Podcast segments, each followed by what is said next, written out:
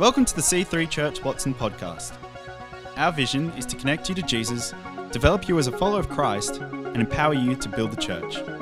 We hope you are blessed by this week's message. My mum was driving a group of kids home from something at some time. And uh, in the back were these two twins from an Austrian family. They were very well to do, very well behaved, very quietly spoken, very polite.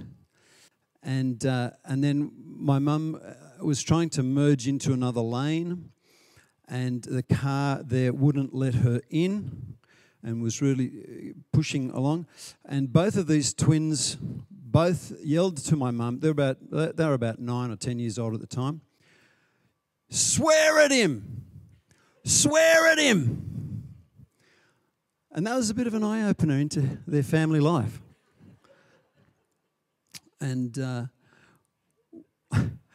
I also learned that uh, at some point we learned, probably my parents told us, uh, that that Austrian family, who there was some connection to the Von Trapps as well. That was that was exciting. I think the mother's mother was a friend of. So yeah, swearing in harmony. Um, and uh, but we also learned that this family, when they went away on camping trips, they loved to tramp around the mountains completely naked, the whole family.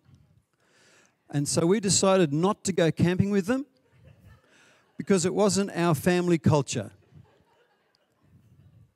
And still isn't today. The lounge room is enough. We're talking about Mindcraft, and uh, today I'm looking in particular at family of origin, that your family has left an impact on you, and my family has left an impact on me. And it's all up here. It's all up here in our mind. And our brain is different to our mind you know, some people who don't believe in God will say, Well, you show me God, then I'll believe you. If I can see it, I'll believe it. But every day, every human being is walking around with something in their head that cannot be seen. And yet we all believe it. We all believe in it.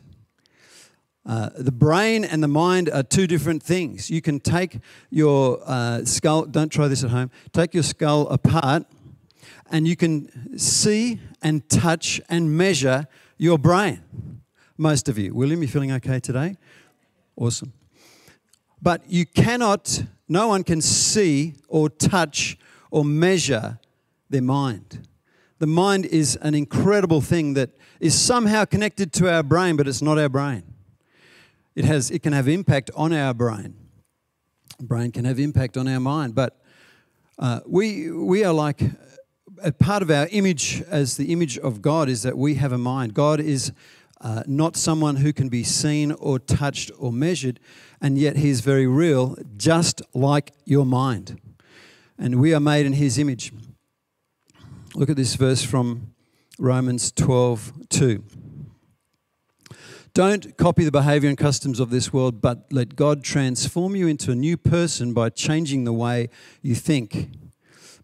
Other versions say, be renewed, uh, transformed by the renewal of your mind. And we are into being changed into Christ's image. How does that happen? By our mind being renewed. Every day we let Jesus sweep out our thoughts and replace them. We let Him craft our mind. He is a craftsman. He's, he's with the mic. There we go. His number one craft is people's minds. Yours, my, your mind, my mind. That's the number one way we change is to change our thinking, to change what we think. Isaiah 55 8, God says to us, My thoughts are nothing like your thoughts. God's thoughts are nothing like my thoughts. And it's a privilege to be able to read the Bible and get, absorb His thinking and change my thinking to, be, to become more like His thinking. But it's a lifelong process.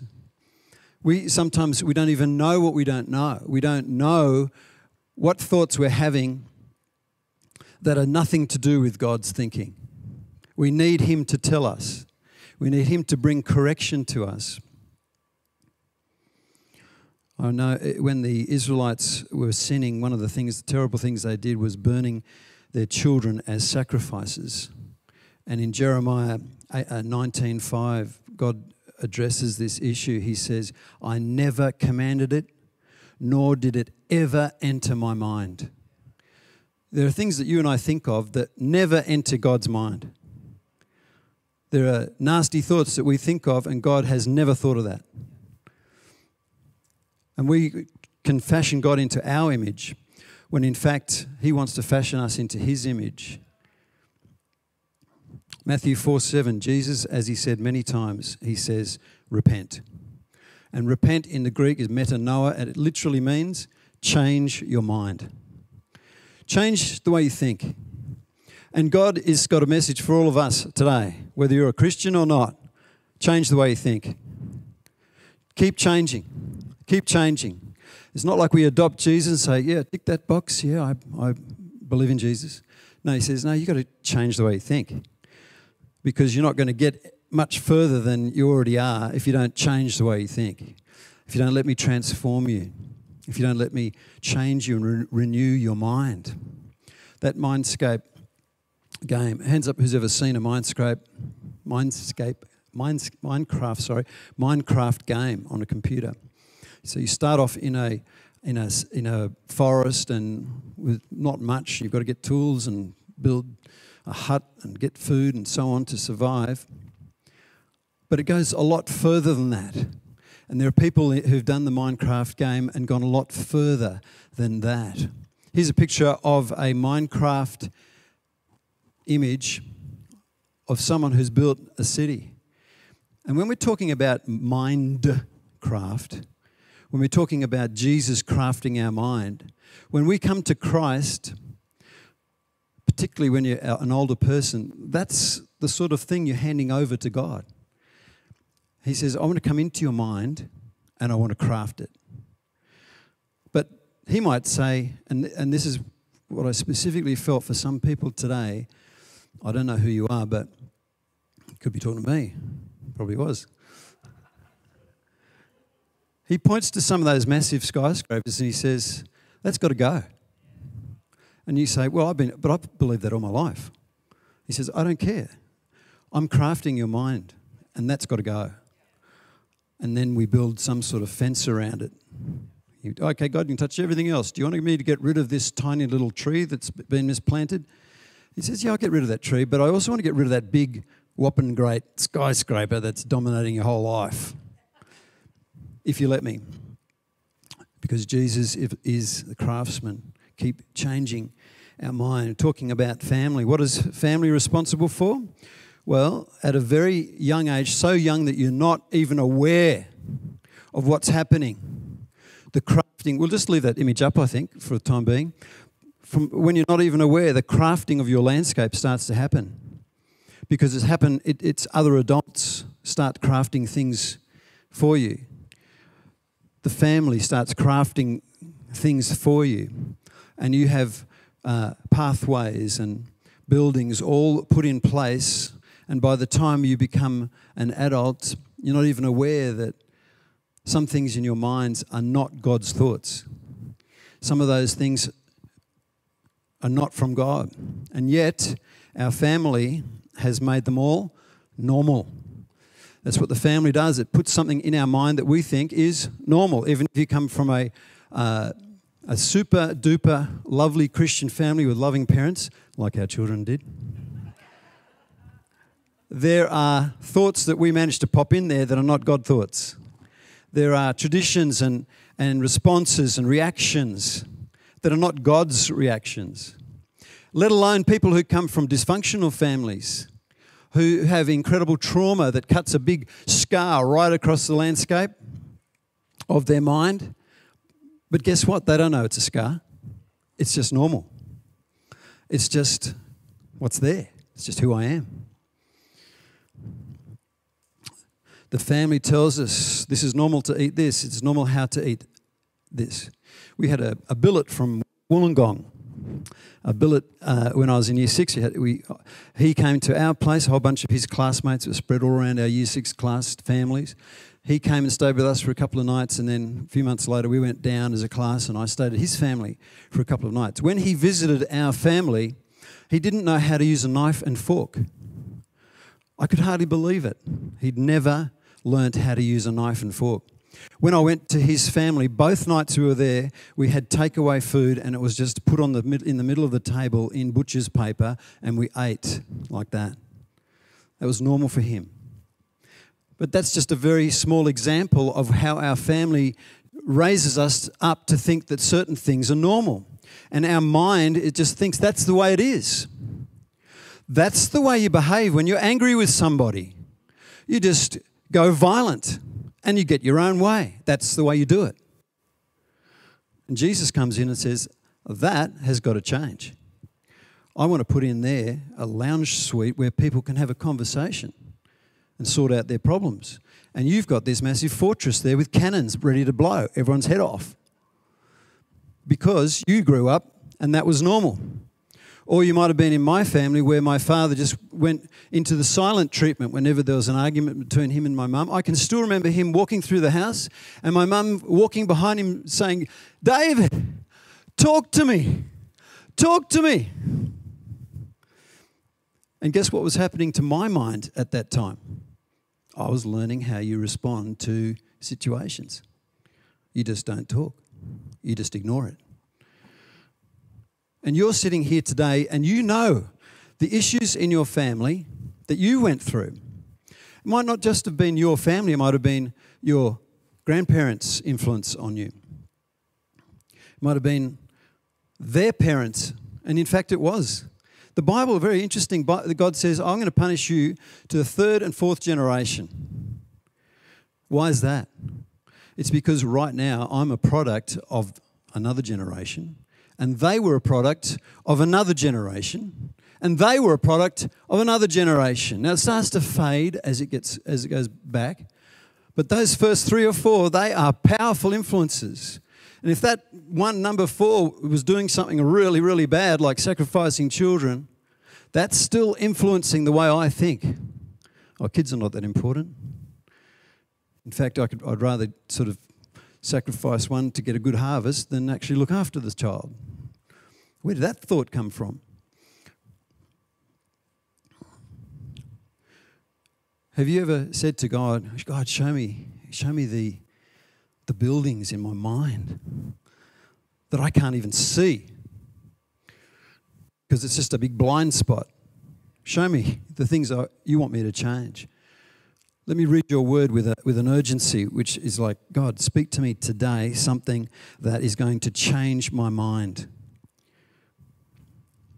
Change your mind, change your life. Did you grow up in a family where kids got away with stuff, or in a family where kids didn't get away with stuff?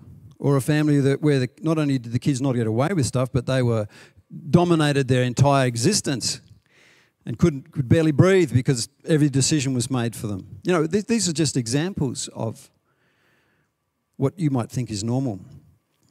Were you in a, a family of sickness where sickness was like, oh yeah, we just we get sick at certain times of the year. It's coming on here. oh, yeah, everyone in our family has that problem with migraines. God wants to redeem everything about your life, every part of our life. He can, he can bring redemption. The, the, the story of Jesus is to redeem, to take what is broken and to put it back together better than it was before. He makes something beautiful out of our lives something precious out of our lives. How did your family treat money? Did you talk about money? Do you know that uh, one of the one of the interesting things that I, I saw on a YouTube, well, not wasn't holding the bottom of the mic there, um, was talking about how Jewish families talk a lot about money. Is it any surprise that so many of them are successful in business? Because that's normal for them. This was a Jewish uh, guy doing the talking. with a rabbi. How, do your, how did your parents treat authority figures? When they went to a parent teacher interview, you know, you, we we'd have some parents come to us and they're just terrified. Uh, I'm talking to a, a real life teacher, let alone the principal, don't invite me to your office. Because authority figures were like, oh, well, you, you just do whatever they say. Or was your fam, are you from a family where the parents said, well, it doesn't matter what the doctor says, we're believing something different? When the doctor told us to, to have an abortion, we said no. Whereas some families would say, okay. What sort of family were you from? I've got a list of about 20 things here that, that parents can put in their kids. I can't go through them all, but I know that uh, one of my parents, one of my father's friends, was known in the cricket team and everybody. He was just a gloom and doom kind of person. He spoke a bit like Eeyore out of Winnie the Pooh. Uh, how you going, Chris? Uh, well, I, I think it's going to rain someday in the future, maybe in the next 10 years. Most of these things were given to us subconsciously. Our family obviously gives us DNA, and it's very hard to, to quantify the effect of DNA on our minds. But there is something there. There's a, a church, Peter McHugh's church in Melbourne. Uh, there's a, a, beautiful couple there that raised three lovely children into, into their teenage years, and then they thought, let's adopt some more. We've got enough time and money. We love kids. Our kids are doing really well. So they adopted two children, two, uh, twin girls, from birth treated them exactly the way they treated their own kids, as if they were their own.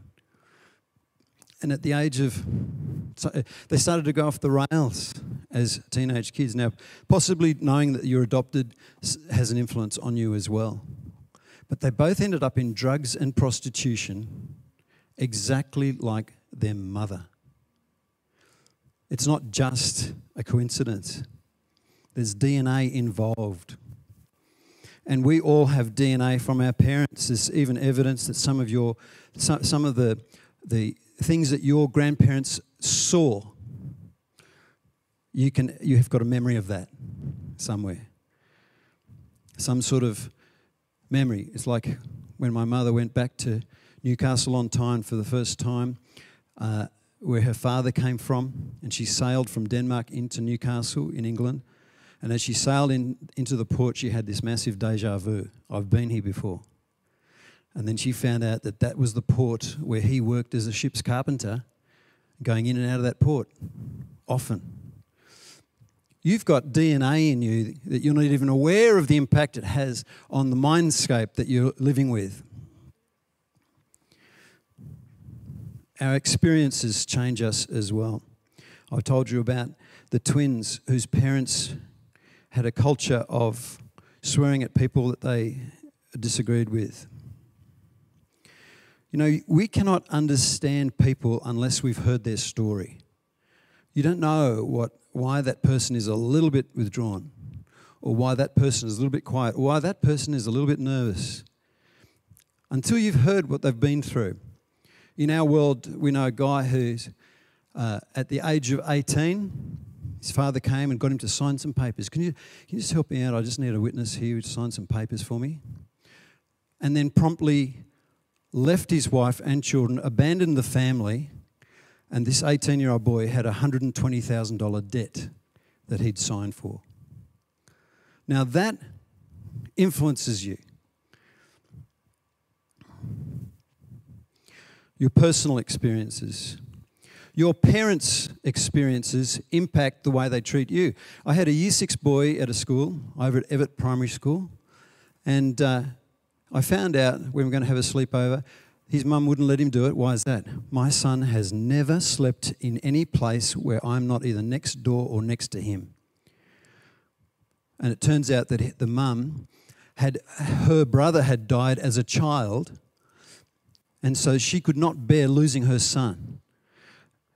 What sort of impact does that have on his mind? He has a massive tower of fear.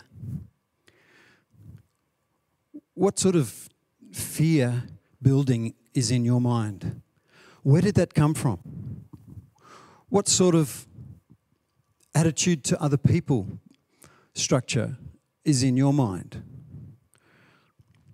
Sometimes we don't need to know where things come from because it might be so far back we have no idea anymore. But God says, I want to deal with that. If you, if you give it to me, I'm going to wrap that whole building with my love. It's just going to vaporize over time. And instead, there I'm going to plant a beautiful garden. How would you like that? And our grandparents' experiences affect our lives in ways we don't even know. My grandfather had a father who forced him to play piano a couple of hours a day, hitting him on the knuckles every time he made mistakes. So by the time I met my grandfather, he hated piano, and there was no way he was going to have any of his kids learn piano. So there was this gift with music that sort of bubbled out in my father playing records pretty much from the moment he got home to the moment he went to bed. There was music on in the house. Where did that come from? Well, there's a musical DNA there somewhere. It had been strangled by somebody.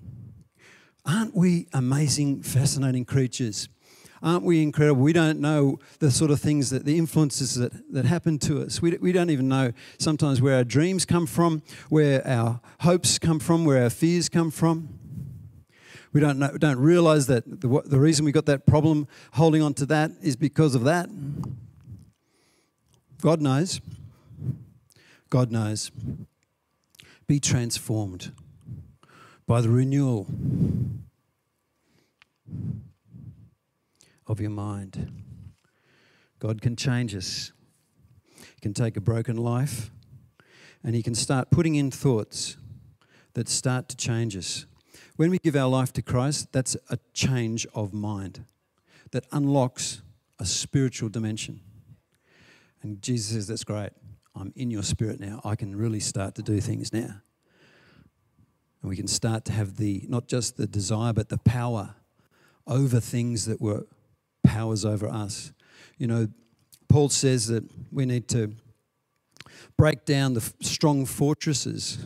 How do we do that? By taking every thought captive. And over time, you start to, you sense that Jesus is saying, hang on, that thought you had just there, just rewind a bit. Now, is that from me or is that not from me? I don't think it's your thought. Okay, well, eject it. Don't agree with it. At the very least, start to disagree with it. No, I'm going to be a generous person. I'm not going to be stingy. I'm going to be generous. In fact, I'll tell you what I think, Mr. Thought. You don't want me to be generous? Well, I'm giving another 20 bucks on top of that. And you start to retrain. Hey, we're running out of time here, but all I'd say for tomorrow and every day is for us to walk, part of our humble walk with God is to say, God, show me how I need to change. I want to change my mind, but I need you to guide me. I don't want to cause a whole lot of destruction unnecessarily, but I also don't want to hold on to buildings that shouldn't be there. I want my mind to be a place, Lord, where you feel you belong. It's full of the thoughts of God and the ways of God. Thanks for listening. We hope to see you in church again this weekend. To find out more about our church, find us online at c3churchwatson.com